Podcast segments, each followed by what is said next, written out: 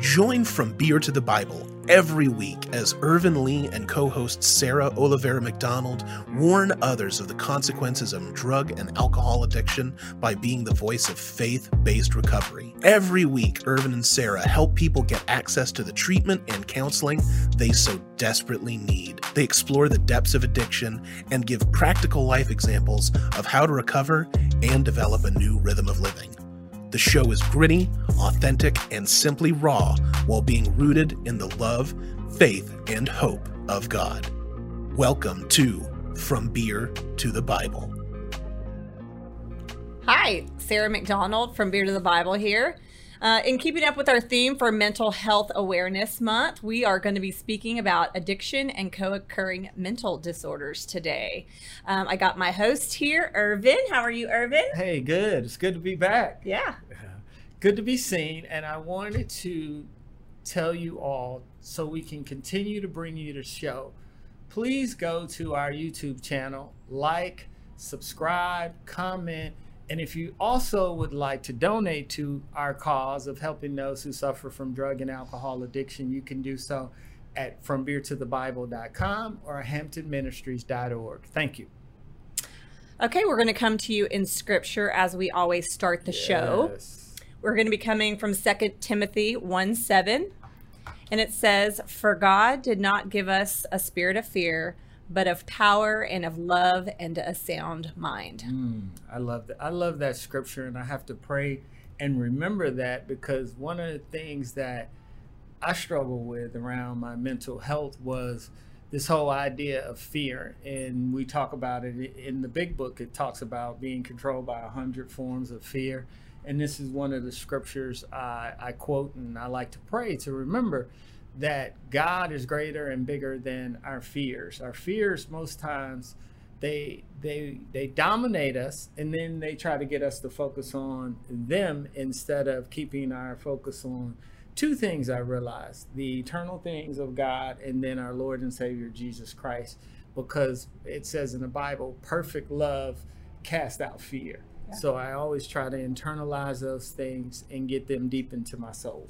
And I think uh, we need to remember that God was the first doctor. Mm. He prescribed us the word and the yeah. Bible, and we can go to that as our prescription for daily living. Yeah. You know, in in conjunction with, you know, maybe we get medication, or maybe we have, you know, our daily recovery stuff, but mm-hmm. God's word is um feeding our soul, and it is the prescription that he first wrote for us. Yeah, yeah. I, God is God is good, and he's sending us down this road, so let's continue. What I've realized from talking to my friends and people who go to church and doing a lot of research is that only about ten to fifteen percent of people are reading the Bible. Confessing Christians, research says only ten to fifteen percent of them are reading the Bible daily. Right? And the Bible says that we should not, man should not live by bread alone, right? And that's, we should live by the word of God. Well, if we're not digesting that, well, we're not going to be spiritually fit, or we're not going to be filled with the power of the Holy Spirit to go about living our lives, which means we're walking in and after our flesh, and we won't be able to overcome the challenges of our enemy. Absolutely. Um, so, you know, the title of our topic today is addiction and co-occurring mental disorders. Yes. And I just wanted to briefly give a definition of both, mm-hmm. um, just to kind of get our brains thinking about it. A substance use disorder is a mental disorder that affects a person's brain and behavior, leading to a person's inability con- to control their use of substances such as legal or illegal drugs, alcohol, or medications. Yeah. Symptoms can range from moderate to severe, with addiction being the most severe form of substance use disorders. Co-occurring disorders refer to having a coexisting mental illness and substance use disorders. So examples of that might be a substance use disorder and an eating disorder, yeah. or a substance use disorder and anxiety or mm-hmm. depression, um, or something else that coexists with that substance use disorder. Mm-hmm. I, it, it, when I got to rehab, and my chaplain, who was my counselor, um, thank you, Miss Jewel, when she said to me that I might have mental mental challenges and issues, I gotta be honest, I was kind of offended by that, right? I'm like, no, I just, I'm an alcoholic. Well, there was also, I have come to realize, depression there. And then the other thing I realized was, in my mind, I always looked at alcohol as this stimulant, right? I drink enough and I would feel good and I would want to go have a good time. But what I didn't realize is, on the other side of having that good time, when I was coming down, I would be quite depressed, right? Because yeah. you got the shame of the dumb stuff you did when you were under the influence. And then you've got to deal with that. And then I've consumed this depressant, and I was wondering why I was not motivated, why I would be sad, down, and depressed. And I'm consuming something that exasperates the condition. Yeah. And, I, you know, it, it was tough for me to admit that my wiring, I, when I mean my mental wiring, was different from most people, right? And it was tough for me, for her to say that to me. It was tough to receive it. But I kind of always knew internally, like, I feel like my wiring's different. Yeah. I was kind of the exact opposite. I um, wanted to be depressed more than an alcoholic, mm-hmm. but I knew I was an alcoholic. Yeah. But socially, um, something in my brain said it's okay to be depressed, but not an alcoholic. So yeah. I went first to um, the doctor for my depression, mm-hmm. um, and got prescribed all kinds of medication, not explaining to the doctor how much I was drinking. Oh. And so that actually made it a lot worse. Yeah. Um, and so I'm taking medication while drinking um, a lot of alcohol, and my parents probably thought I was just on some other planet because I was acting ridiculous. Because, yeah. um, you know, if you don't tell your doctor that, and they prescribe you certain right. things for the symptoms that you're telling them, yeah. um, it could be a bad, bad, bad deal. So that's kind of um, where my my whole mental health stuff started. Um, I think I, yes, I was always depressed, but it was a, di- a direct reflection of how much I was drinking. Mm-hmm. Um, and then later on, you know, having taken away that alcohol, going to treatment, um, I did get to sit in my depression a little mm-hmm. bit more and learn what that looked like. Um, and then eventually had to take medication for that, but the correct medications right. while being in sobriety. Right, right. So talk about some of the, the side effects you experienced when you were drinking heavily, but also taking the, the an- anti-anxiety and depression medication. So I just get stories because my parents told me that I would I walk around, you know, with this blank look. And yeah. um, they thought, I mean, they saw the devil. Like, yeah. I think it's very interesting to me because being mm. a believer and then, you know, heavily relying on faith, they saw that darkness. They saw that blank look. They saw that despair, and they saw the devil in that yeah. person. Yeah. Um, and I remember feeling like that. I remember uh-huh. feeling empty. I remember feeling like that, that, um, evil spirit had taken control over me. Yeah. And so that's kind of what I contribute depression to, is just that evil spirit taking over my body. Mm-hmm. Um, I was, I would hallucinate. I would yeah. have that blank stare and blank look. The more I drank, I would just, you know, pass out yeah.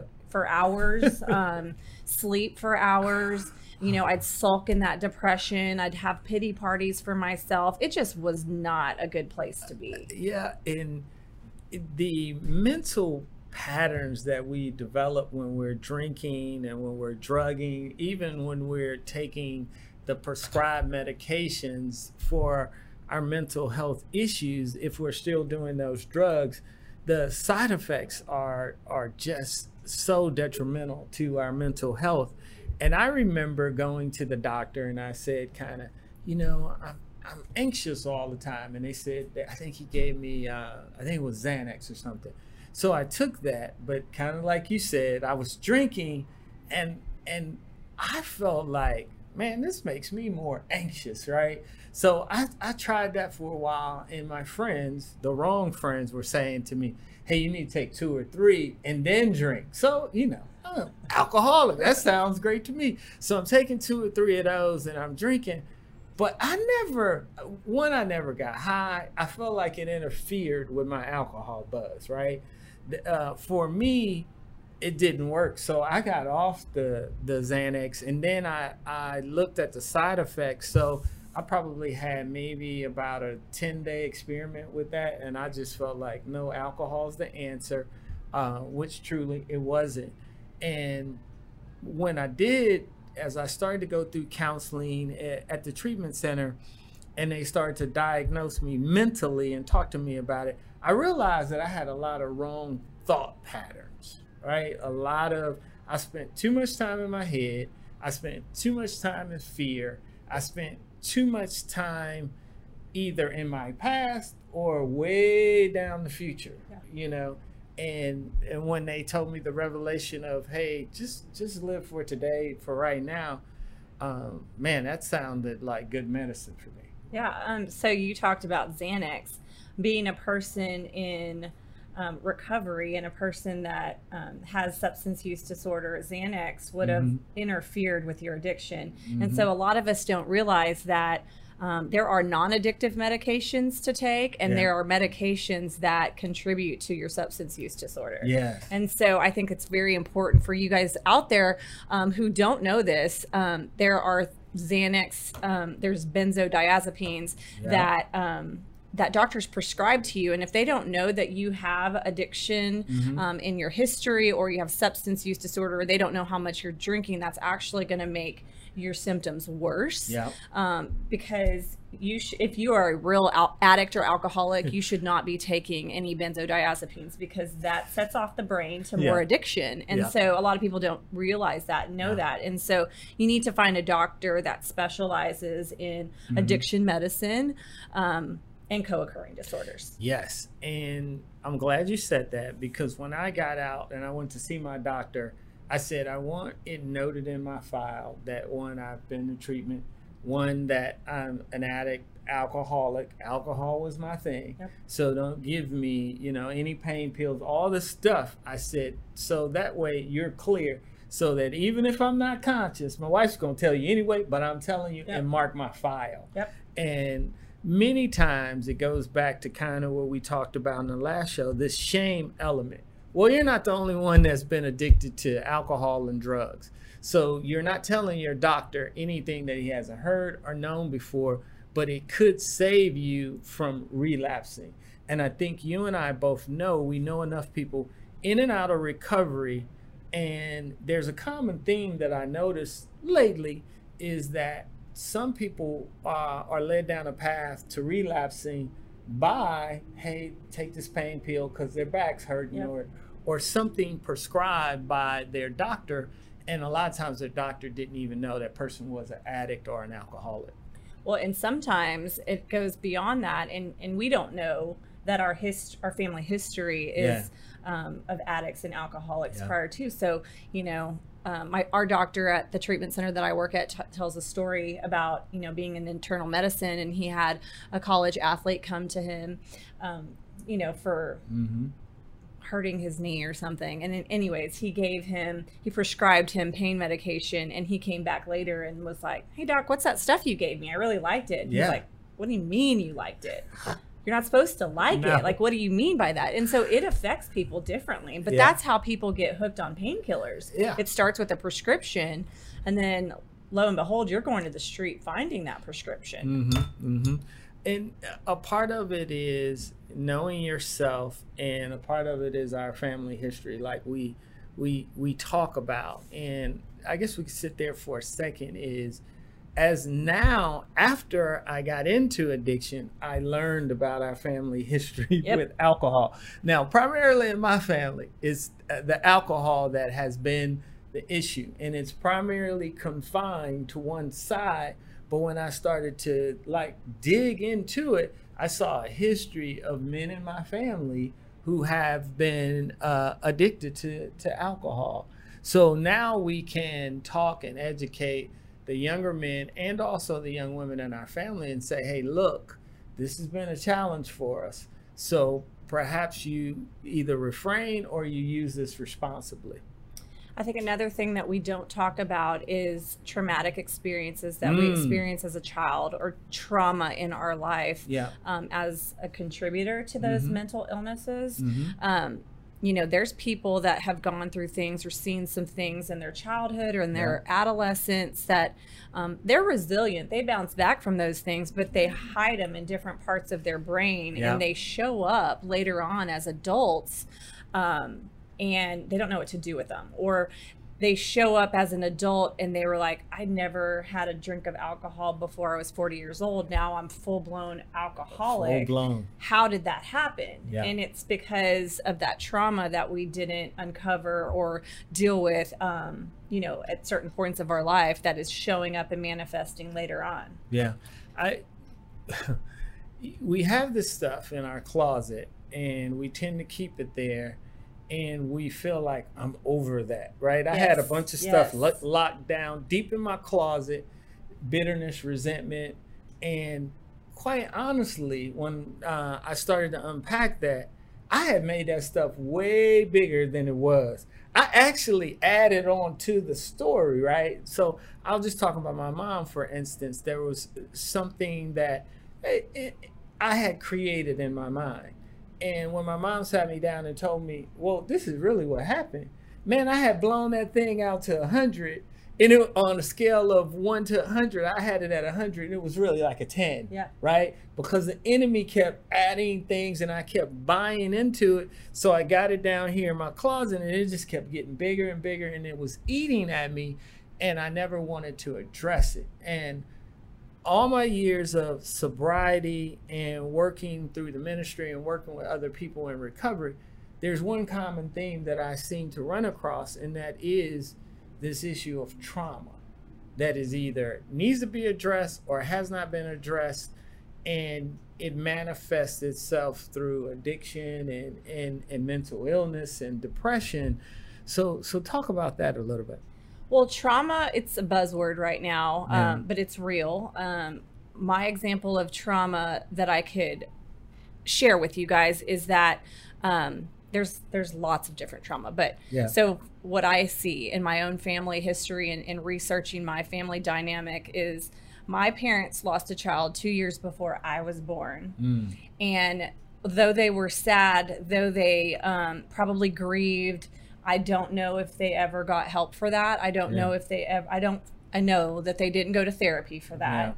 Yeah. Um, and then they had me. And of course, you know, they, they, they think that they overcame that or they prayed it away. Mm-hmm. Um, but that elephant was still in the room. Yeah. And so, you know, in my mother's womb, I was experiencing her sadness because there's all kinds of probably feelings that she was feeling yeah. um, throughout that pregnancy. She was probably longing for the child that she had lost. Yeah. And, and we take that in, yeah. in the womb, and it mm-hmm. starts there. And I don't think any of us realize um, that that can happen starting yeah. in the womb. And so I came out probably having some of that depression yeah. that my mother had, yeah. um, and I didn't even know about it. And yeah. so it's so beautiful that today I've done the work on myself mm-hmm. and I can realize that. And I've done, um, when I was pregnant, I did work on myself so that my child didn't have any of that depression yeah. feeding into her. And it's just profound how much research has come mm-hmm. out about depression and trauma and how they're linked together and how all of that um, shows up. And so mm-hmm. I just think it's fascinating. There's so many examples like that. But if we really look back onto our lives, there's some things that we can all unfold and yeah. peel back and really work on so that we don't, you know, end up where we are. Or if you were out there and you're suffering with substance use disorder or co-occurring disorder, or you have a loved one, yeah. um, just know, just love them where they're at, because there probably is a reason that they're there. And so instead of just seeing the addiction or the mental illness, yeah. if we look at them through the lens of a child that was maybe traumatized, we yeah. might see them a little bit differently and have a little bit more compassion and love for trying to get to the bottom of the issue. Yeah. When, when I got out of rehab, I came home and I told my wife, I don't think she was happy about this. I said, I think you need to go to rehab. I think everyone needs to go yes. to rehab, because it, it's thirty-one days. For me, it was thirty-one days of working on myself, delving into my closet. And I'll be very honest with you, I think I had stuff like ninety-nine percent of my trauma was in my closet, right? Yeah. And it was manifesting itself. And trauma starts to eat you from the inside out, right? My, my insides, you talked earlier about how in your eyes you felt like, I, I call it, when I go back and I look at photos of myself then, I said, man, I look at my eyes, I go, that guy's dead. Uh-huh. That guy absolutely is spiritually dead. And I, my wife said, why don't you change the picture on your license? I said, no, because I always want to know what I was, right? And I look at my license picture and I, and you just see like, dear, where's his soul at? Where's his love? Where's his hope? Where's his faith? And I had totally lost all of that, and you could see it manifesting from the inside out. Oh, it hurts my heart to look back at pictures, even though it's important to look at those pictures. Yeah. Um, seeing that that godless person, yeah. you know, that dead soul um, who was once vibrant and yeah. had so much, like I see that little girl inside of her and yeah. want to just take her out of that pit. Yeah. Thankfully, you know, God did that for me. And I, but looking at those pictures hurts my heart and man, makes me want to cry. Man, man, it brings up and a couple of things. So we, we address our trauma, we work on it. And then we have this, I had a lot of bitterness and resentment and, and all these hurts and things. And I'll be quite honest with you. Um, some of them I'm still working through, right? Absolutely. They they come up. So if you're doing this work and you feel like I'm not getting anywhere, you're not alone.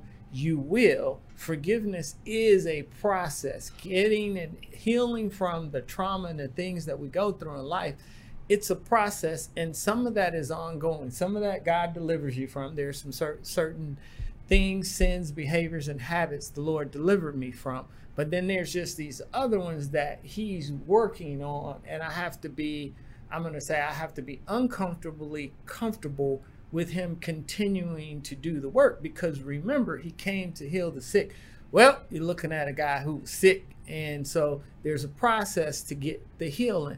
And then the other thing I want to say to you guys out there, do not feel like you're alone or there's stigma around mental health and addiction and them co-occurring or them you being attacked by them separately. Yes. Because both of them, there is stigma inside the church and without. And the, the two words that the Lord gave me this year that I'm working on, and I'm not perfect with it by any stretch of the imagination, is continuing to choose love and unity. And you spoke about it, like when we have these loved ones going through mental health, addiction, whether they're separate or apart, let's first start and address them in love. Yes, absolutely. So for me, when I first got sober, um, my prescription was the word, and my prescription mm-hmm. was twelve-step recovery. Mm-hmm. And those spoke to me and through me, and mm-hmm. I was fed by those. Um, about four or five years into my sobriety, mm-hmm. my husband starts going through substance use disorder. Yeah. And um, I had, I basically kind of just, I just, everything that I knew went out the door. Yeah. I was dealing with this sick person, and I just picked up my bootstraps, which I know how to do from mm-hmm. childhood. Mm-hmm. Um, and I just continued to, to move on for my child, for yeah. myself, um, tried to protect him, tried to get him help, tried to do all the things. Yeah. And through that process, um, I became depressed. Mm-hmm. And so when I finally got him into treatment, I was stuck there with him being in treatment and me having nobody to, um, to fix, yeah, you yeah. know, that codependency, that's yeah. the word. I didn't have anyone to fix. And so I was with my feelings stuck, and I yeah. didn't know what to do. So I finally, you know, I, I made an appointment with my doctor, and I said, I'm feeling um, zero energy. I yeah. want to sleep all the time. Yeah. I'm apathetic. I don't know what's going on with me. And he's yeah. like, sounds like you need, you know, yeah. an, an antidepressant. Yeah. And I'm like, oh no, I'm in recovery. I don't want those medications. Yeah. And he was like, Sarah, will start you on just, this is like Mickey Mouse, you know, yeah. we'll get you on some Wellbutrin, um, a low milligram. We'll see if that doesn't help. Yeah. Yeah. And it immediately helped. It helped. You know, and so I took that for a while um, while I was doing counseling, because it's important to do both. Yeah. And so working my program, going to therapy, taking medication, and I started balancing myself out. Mm-hmm. Um, started working out a lot again. And yeah. so my endorphins started changing. serotonin started being produced. And so after a couple years, I was like, I don't really need this anymore. Yeah. You know? And so I slowly got off the medication and I was fine for a long time. Mm-hmm. And then COVID hit. And so many of you guys are probably experiencing some, experiencing some things that you're not aware of right now. And yeah. a lot of it has to do with COVID. Mm-hmm. Um, so COVID came around and I thought I had all the tools. I was going to meetings. I was going um, to church. I was reading scripture. I was doing all the things, even more so because the ability to do it all on Zoom right, was right, great, right? right? Right. And so I thought, okay, I'm prepared. I have all the tools in my toolbox. Yeah. I'm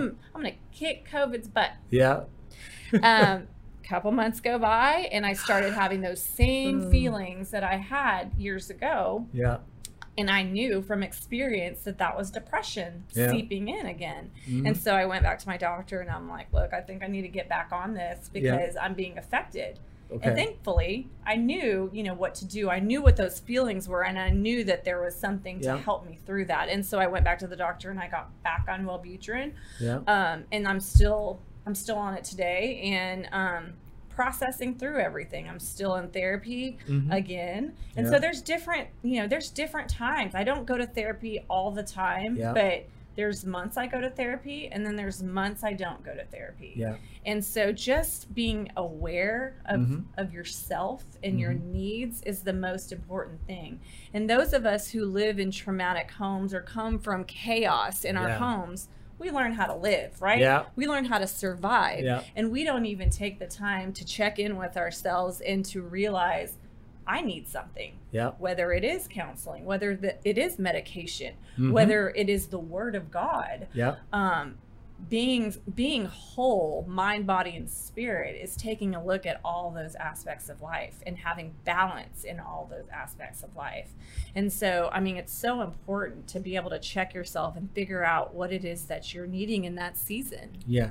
And, uh, and a lot of what you said in the counseling, and for me, what's so important is not to be in my head and to be in fellowship, because I still believe in counseling. And I believe that most of us are going to need, especially if you're in recovery, you're going to need a continuation of, of, of counseling, because things come up, right? Things come up in your soul. You, you face trials and tribulations in life. And one of the things that has been so important for me uh, as a man is having accountability partners to check me, you know, when my when my thinking's wrong, uh, when I want to act on impulses and behaviors that are against the word of God, but also not good for my recovery, right? And I had to get to a point where I was okay with that. Then I also have godly pastors and counselors that speak into my life that I make an effort to go out with, to fellowship with, because the Bible talks about iron sharpening iron, right? So we want to be around those who want to be sober, around those who want to stay and be recovered and continue in recovery, but also for, for us, because we love the Lord, we want to be around believers and those who love the Word of God and want to walk in the will of God. I, I I want you to talk about the the importance of just submitting and surrendering to to counseling, because I think internally for years I knew that I needed counseling, but I came from a background of, okay, we're going to talk to the Lord about it, we're going to pray about it, and I kept waiting, and but I I wasn't taking any steps of faith, right? I'm still drinking, praying, reading the Bible, family praying, but I'm really not taking any baby steps of faith towards any kind of treatment or counseling. Um, so the immediate thing that comes to my mind first and foremost is that I want to speak on what you said about community, because mm-hmm. we tend to isolate. Yeah. A lot, especially in mental health and addiction. Mm-hmm. We think that nobody wants our burden. We yeah. think that, and it's so important. I'm reading a book right now, Jeannie Allen, Find Your People. And it talks about God put that in us. We need community. Mm-hmm. You know, back in the day, they had villages and you were around your people all the yeah. time. So they couldn't. you couldn't hide, yeah. you know, or somebody would go and, and get you out and be like, yeah. what's going on, you know? Yeah. And now it's like the enemy wants to keep us separated. Yeah, and especially during COVID. Mm-hmm. I mean, we didn't have church. We didn't have fellowship. We yeah. didn't have twelve-step recovery. For us in this world of substance use disorder and mental health, it was scary, yeah, you know, yeah. and a lot of us don't realize. And, and even today, if you are in recovery, um, check your motives, check yourself, and, and, you know, go and get out of your comfort zone, because we got real comfortable in that isolation. Oh, yeah. And I think it's super important for us to know that people want to know how we're doing. Yeah. People want to see messy, because then they can be messy. Yeah. And that's okay. Mm-hmm. Uh, and when you give them your messy, they give you back their messy, because you make it okay.